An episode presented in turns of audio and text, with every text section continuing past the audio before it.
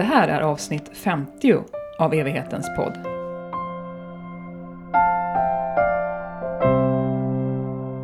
Det var när hennes egen dotter började ställa frågor om döden som hon fick idén till barnboken Jag saknar dig, mormor. Hon ville skriva en tröstande bok om sorg, en sådan hon själv skulle ha behövt när hon förlorade sin pappa. Välkommen till Evighetens podd, Rosmarie Claesson. Tack så mycket.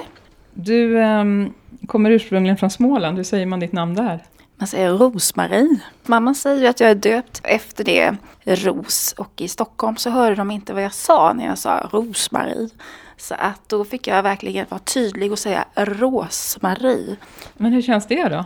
Jag har vant mig för att eh, ja, man vänjer sig vid just att eh, folk ska förstå då. Så Ja. då kör jag med Rosmarie. Men min mamma gillar inte det. Nej, jag förstår. Mm. Du bor till vardags utanför Stockholm idag. Mm. Eh, Och jag som heter Johanna Felenius bor i Uppsala, men nu ses vi i Göteborg. Vad har du för förhållande till denna stad? Jag bodde här för länge sedan när jag var ung och jobbade lite i en butik här. Så att jag har ja, ett härlig upplevelse av just Göteborg. Jag tycker det är en fantastiskt vacker stad. Är det liksom lite hemma på något sätt, eller? Ja, lite kan man säga att det är det. Det är 100-årsjubileum och, och kongress för Sveriges begravningsbyråers förbund, SBF, och du är här med din bok Jag saknar dig, mormor. Berätta, hur föddes den? Jag började skriva den här boken när min mamma hastigt gick bort och min dotter hade massor med frågor som hon ställde till mig som jag inte kunde svara på. Eh, och jag sökte boken eh, på bibliotek och ja, genom bekanta, men jag hittade inte boken jag saknade. Så därför skrev jag boken Jag saknade. Men får jag bara fråga, det är en sak att tänka så här, ja en sån här bok skulle ju behövas, men det är en helt annan att gå från tanke till handling. Ja, det är verkligen det. Att, eh, att det blev en bok. Och det var ju tack vare min fantastiska vän som jobbar i just den här begravningsbranschen. Som fick läsa boken och sa den här boken passar ju verkligen. Eh, Den här ska du ge ut. Så då fick jag inspiration av henne. Mm. Vad var det för frågor som din dotter hade? Hon hade bland annat att var är mormor? Var har hon tagit vägen? Och så satt hon och fantiserade för att min dotter hade väldigt problem med att gå och lägga sig och borsta tänderna. Hon älskade godis också som alla småbarn gör och även vi som är äldre. Och då satt hon och sa, men vet du mamma, att i himlen, där kan man sitta på ett mål. Och där får man äta hur mycket godis som helst och man slipper borsta tänderna. Och mormor har det jättebra där. Så att eh, hon började fråga om hur är det då i himlen och hon frågar också, gör det ont att dö? För det var hon orolig för. Mm. Vilken härlig bild det där med att sitta på ett moln och käka karameller. Mm, verkligen. Jag har lärt mig, eh, det finns en utställning här Mm. om begravningar förr i tiden. Och där var det just begravningskarameller. Det visste inte jag ens att det fanns. Så att din dotter, Ja, hon hade lite... ja, Ja, hon, hon, hon hade något uh, förkännedom på något sätt. ja men precis. Intuitiv kännedom. Ja, precis. Att det där var så det ska vara. Och vad väckte din mammas plötsliga död för frågor i dig? Alltså i samband med att din dotter började ställa de här frågorna. Ja, men det är också så att hon frågade mig också så att jag försökte förklara för henne att ja, men mammas själ, den lever ju vidare. Då sa hon till mig, men mamma, vad är själ för något? Och jag som sitter och yogar tänkte ju att ja, men det där är ju tredje ögat. Och hur ska jag förklara det för Mm. barn och i en barnbok? Och så googlade jag. Var kan själen sitta någonstans? Det är ju svårt att säga. Och då frågade jag min dotter då och hon satte sig i stolen och ville verkligen svara på mina frågor. Hon sa mamma, jag vet, för min själ sitter i mitt hjärta. Och då tänkte jag, men det är ju klockrent. Mm. Den här boken, hur Mm. mycket är den dokumentär eller vad jag ska säga? Hur mycket har du liksom fantiserat? Mm, inte så mycket tycker jag. Nej? Utan jag har tagit mycket vad jag har hört barn och eh, just då vad min dotter har sagt till mig då. Vilka svar hon har haft. I den här boken så får vi följa med hela vägen. Det är en flicka där som heter Alva. Först får vi lära känna, man förstår att Alva och mormor har ett nära band. Hon, hon lever ju i fint. början och de Mm. gungar ihop och verkar ha någon egen liten fantasivärld som verkar väldigt härlig att vara i tycker jag. Mm. Och sen så dör de plötsligt. Och ehm, och vi får följa med hela vägen. Det är kistbegravning och det är urna med och så. Jag får en bild av att det var viktigt för dig att vara liksom så pass konkret som boken är. Och även illustrativt sett så är den ju det. Var det så? Var det viktigt för dig att vara konkret på något sätt? Ja, jag ville verkligen vara konkret. Och jag, ville, jag har läst böcker där vuxna svarar på frågorna. Men jag ville att den här boken skulle vara för barn. Så att barn svarar på frågorna väldigt enkelt. För barn är mycket mer lättsamma och har lättare svar på frågorna.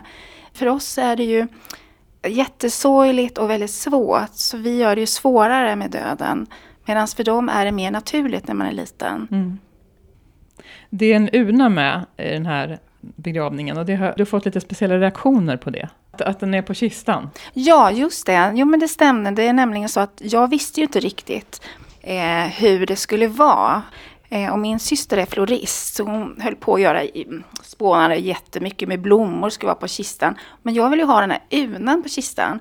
Och då tänkte jag så här att det är väl så man gör. Man sätter den här vackra tellusurnan på kistan. Som är helt sfärisk, alltså rund. Ja, men som är rund. Och så hade jag då ett vackert eh, band runt, ett sidenband. Det står saknad och älskad. Och sen hade jag vi lagt murgröna med rosor på hela kistan. Och eftersom jag kommer då från Småland så tänkte de väl att ja men så här gör stockholmarna, för nu bor jag i Stockholm. Så de gjorde ju precis, skapade ju det här och det här nya då, nymodigheterna som de tänkte i Småland. Att, att urnan var med på ja, kistan? de trodde väl det då, att det var så. Eh, att man gjorde så här i Stockholm. Men det var ju en helt ny grej, så det här har de ju tagit till sig här uppe i Stockholm. Så nu är det ja, helt normalt att göra så. Så det är jättekul att man har fått göra något. Du har haft en inverkan? Ja, precis. Eh, när Alva i bokens eh, mamma berättar att mormor är död så blir Alva först ledsen, hon gråter och sen så blir hon arg. Vad är det, de här liksom snabba växlingarna som kan vara för ett barn, vad är det du vill få fram med det? Man tror inte det. Jag trodde inte det. Jag tyckte det var väldigt konstigt. När jag var ledsen, att Emma blev arg på mig. Hon tyckte att det var jättejobbigt att se mig gråta. Mm, ena stunden kunde hon själv vara ledsen, men det gick ju som en vågrörelse kan man säga. Det var upp och ner för barn. För oss är det annorlunda. Vår sorg är helt annorlunda än barnens. Mm. Ja, du sa det här med att, att, att barns sorg går lite mer i vågor. Ibland säger man att barns sorg är randig. Har du hört det? Mm, det har jag hört. Ja, och vad tänker du att man kan avse med det, så att säga? Ja, det är väl samma sak. Att det, det är annorlunda och att det är upp och ner. Vi mer, är kanske mer, ja men är vi ledsna så är vi ledsna. Men de visar det på annat sätt. Eller kan stänga in sig, vill inte prata om det mm. för det är så jobbigt. Mm. Om du är nära ett barn som har förlorat någon och som reagerar precis så, att man stänger in sorgen. Nej, men jag vill inte prata om det, och så går man iväg och gör något annat. Tycker du att man ska knacka på då, eller låta barnet vara? Jag tror att barnet är moget att kunna prata när det känner för det. Och jag tycker då att min bok är jättebra. Att man sätter sig och pratar, för blir det inte så diffust, då pratar man ju om en annan person. Och där kan man också prata och titta på mina bilder i boken. Och sen har jag ju massa frågor i boken som man kan ställa vad barnet tycker. Just det, det blir liksom en, en, väg runt. Att då kanske barnet ändå pratar om sig själv till slut. Ja, men, men precis, men utifrån de pratar, den här flickan. Ja, utifrån flickan. Ja. Jag tänker också att det kanske är så här att egentligen kanske inte vi vuxna alls sörjer annorlunda. Vi kanske också har sådär snabba växlingar, men vi har mm. fått lära oss ja. att man inte ska gråta, eller mm. det är fult att vara arg, eller det kanske mer handlar om en kultur än, än hur vi egentligen är. Vad tror du? Jo, men det tror jag. För att jag växte ju upp med att min pappa dog när jag var nio år. Och jag fick inte närvara på min pappas begravning för min mamma ville underlätta för mig. Att hon tyckte väl det var bäst för mig just då. Det blev för jobbigt helt enkelt med barn mm. som var ledsen. Det kanske egentligen var för jobbigt för dem? Ja, jag tror det. Mm. Jag tror faktiskt att det var för jobbigt för dem. Men det var ju någon slags hänsyn mm, bakom. Det var, det var bara kärlek. Ja. Det var bara kärlek. Och vi pratade heller inte om det hemma. Och jag vågar inte prata om det för att jag vill inte göra min mamma ledsen. Eh, så jag tycker då att det är viktigt att man pratar. Men hur tänker du kring det där med barn vara med på begravningar eller inte? Eftersom jag själv då inte fick vara med så tycker jag att det är jätteviktigt för det är ju en del av livet. Döden är ju en del av livet. Man föds och man dör. Och man behöver verkligen eh, visa barnen att det är ju helt naturligt. Och, och tycker vi det så kommer de ju ta med sig det till nästa generation. Det blir mycket enklare än vad jag har haft det då. Men nu Mm. försöker jag ju visa min dotter då En annan väg. en annan väg. Mm. Tänker du att det kan vara bra oavsett ålder? Eller finns det liksom något, i din värld någon så lägsta ålder för att vara med på en begravning som barn? Eh, Min dotter var ju då fem år. Och då funkar det ju väldigt bra tycker jag. Mm. Just att man ska kunna sitta still också då. Men hon hade sina småkusiner med sig så att de lekte lite diskret och så satt de. Och sen så tittade min dotter på mig och så sa hon att mamma, du får gråta, det är okej.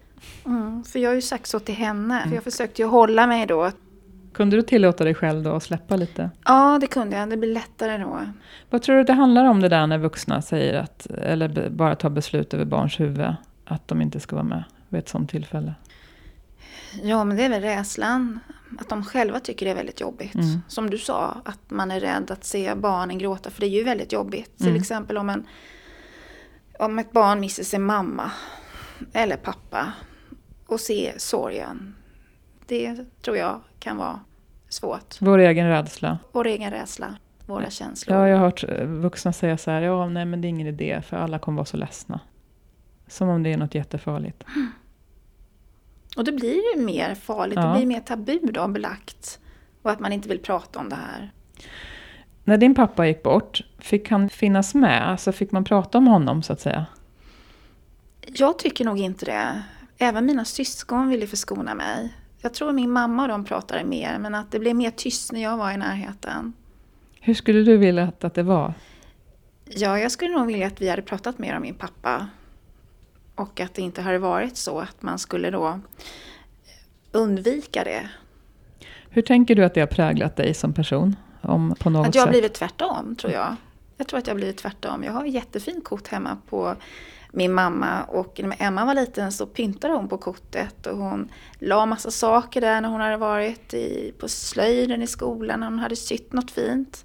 Då la hon det till mormor så att hon, precis som att hon var en del, hon var med Mm. på ett naturligt sätt.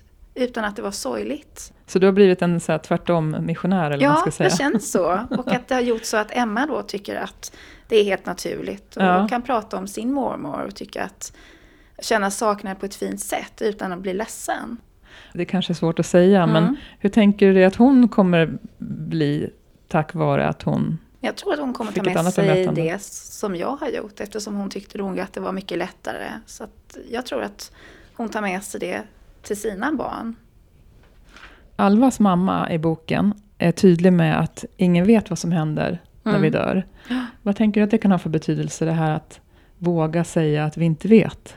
Jag tror att det har en väldigt stor betydelse eftersom vi har många kulturer och vi tror på många olika. Alla har ju olika åsikter. Buddhismen har ju en åsikt, kristna. Det är ju väldigt blandat i skolan också. Så jag känner det att inget är ju rätt och fel. För Det är bara de döda som vet vad som händer. Förstår jag dig rätt att det var viktigt för dig att det får vara så öppet? Att det Mm. inte ska vara liksom präglat av en särskild religion eller så, den här boken? Ja, det ska vara för alla den här boken. Mm. Alla barn.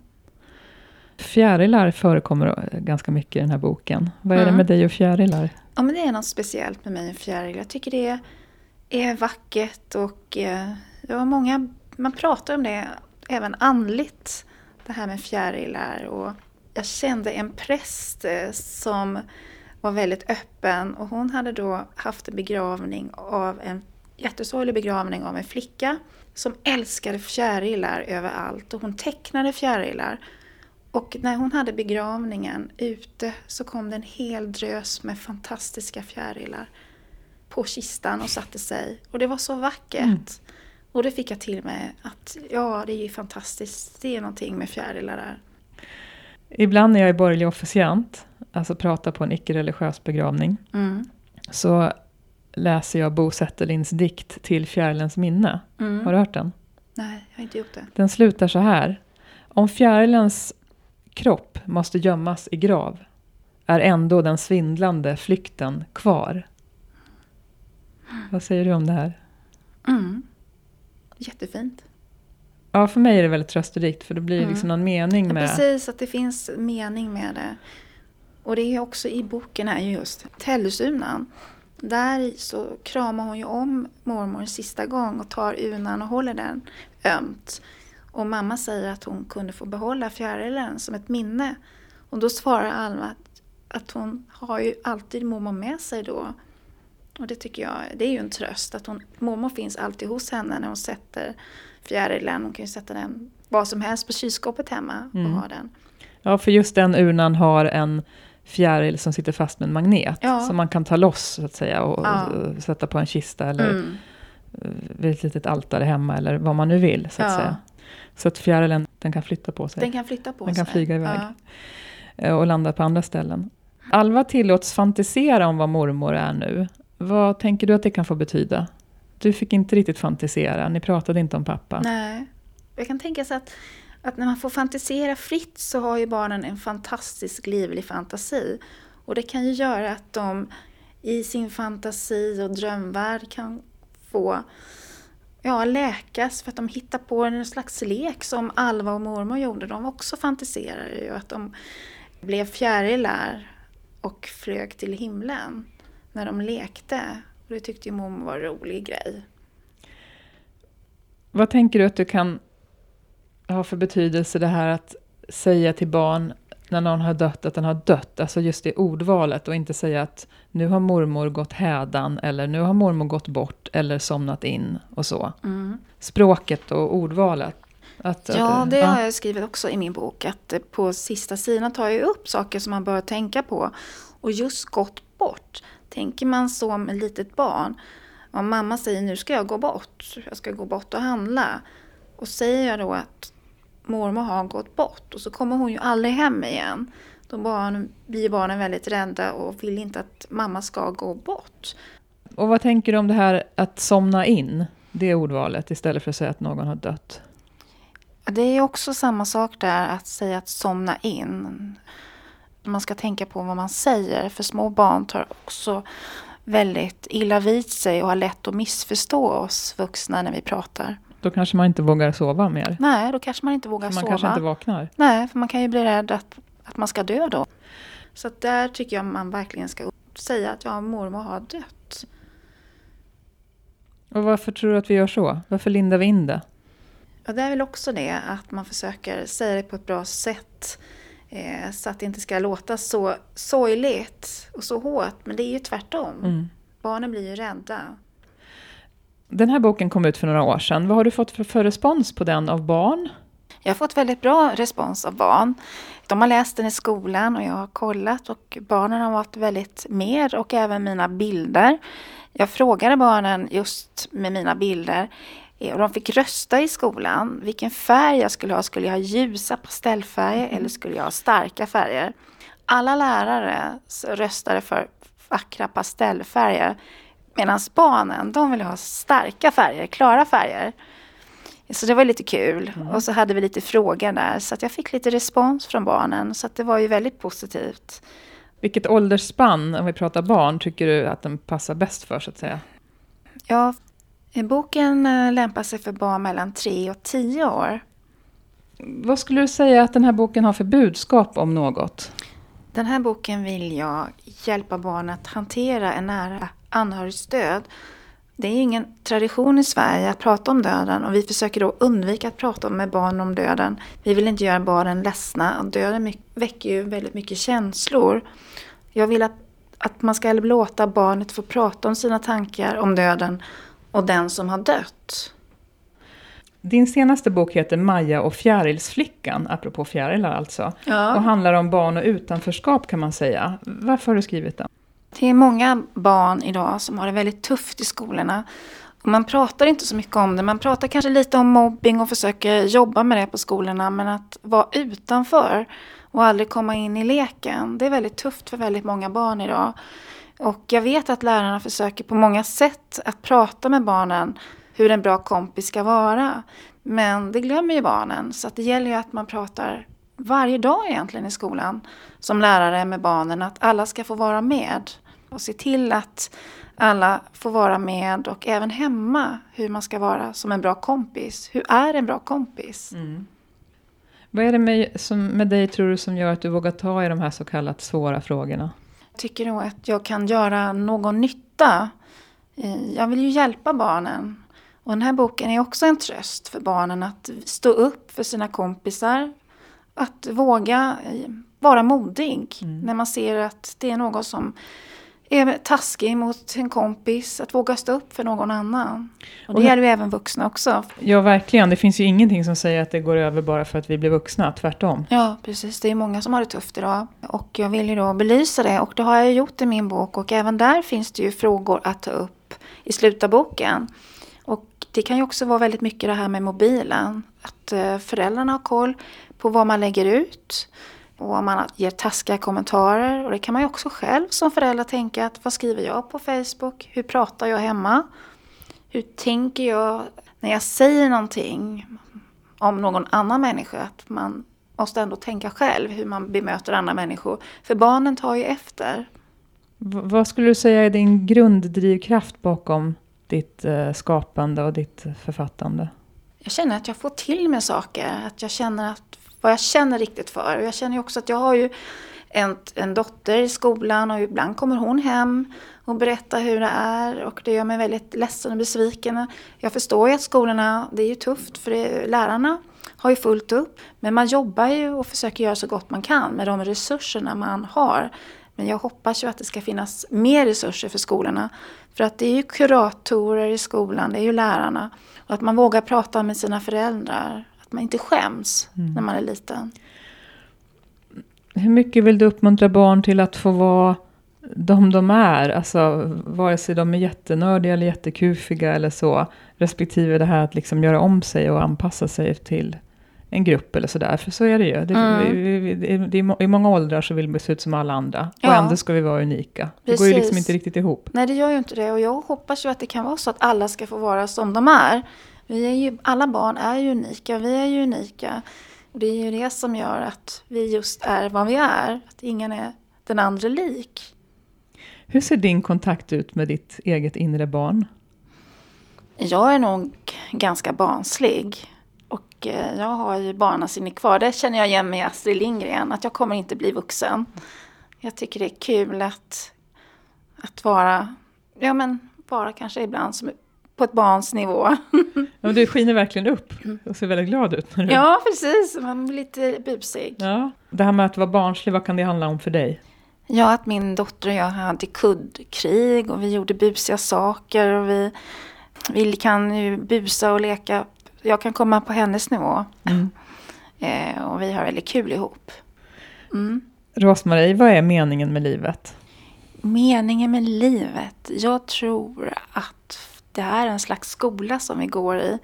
Och att vi ska ta med oss så mycket kunskap som möjligt dit vi kommer. Och erfarenheter. Det tror jag är meningen med livet. Den här skolan som du pratar om, finns det liksom något tydligt schema för det? Eller? Nej, det betyder ju att det är ungefär som man gör på ett prov. Man misslyckas hela tiden och man går ju på miner i livet och gör om saker gång på gång man får lära sig. Vi är här för att lära oss saker. Mm. Och hur vill du bli ihågkommen när du inte vandrar kvar här på jorden längre? Jag önskar bli ihågkommen som en, en bra människa. Att jag har gett barnen en bra upplevelse med mina böcker. Och att min familj och mina nära kan komma ihåg mig som en, en positiv person. Vad, vad är en bra människa för dig? Ja, att man bryr sig om andra människor. Att man inte hela tiden tänker på sitt ego. Och sen då? Blir du en fjäril? Ja, det tror jag. Jag tror att jag kommer bli en fjäril som kommer att hälsa på. Mm. Mm. Hälsa på människorna på jorden? Ja, mina nära anhöriga. Då kommer jag komma tillbaka. Och hur tror du att den fjärilen Ja, men kommer den kommer nog vara väldigt stark, eh, färgrik. Så att de vet att det är jag. Och hur känns det att ha den bilden? Ja, men jag tycker att jag har en positiv inställning till, till nästa liv. Jag tror att det kommer bli fantastiskt. Jag tror att det blir som min dotter säger, att jag kommer sitta på ett mål och äta godis. Det låter nästan som att du är lite nyfiken. Ja, jag är jättenyfiken och tycker att det är väldigt spännande. Men skrämmer inte döden dig alls? Eller? Nej, det gör den inte. Aldrig gjort? Nej, aldrig. Och vad tror du att, att, att skriva den här boken om död och förlust och barn och sorg har betytt i din inställning till ett sen? Har det liksom förändrats någonting eller? Mm, nej, det tror jag faktiskt inte. Utan jag har alltid haft en positiv inställning till döden. Men det är klart att jag har ju tänkt mer på döden. Jag tycker det är väldigt spännande vad som ska komma. Så jag ser fram emot det här med spänning och positivitet. Men förhoppningsvis så dröjer det väl ett tag? Ja, men det hoppas ju jag. Jag har ju massor av saker att göra och massor med böcker att skriva. Så att det kan vänta. Det berättar Rosmarie Claesson. Och det här var det sista avsnittet före ett längre uppehåll. Tack för att du lyssnar på evighetens podd.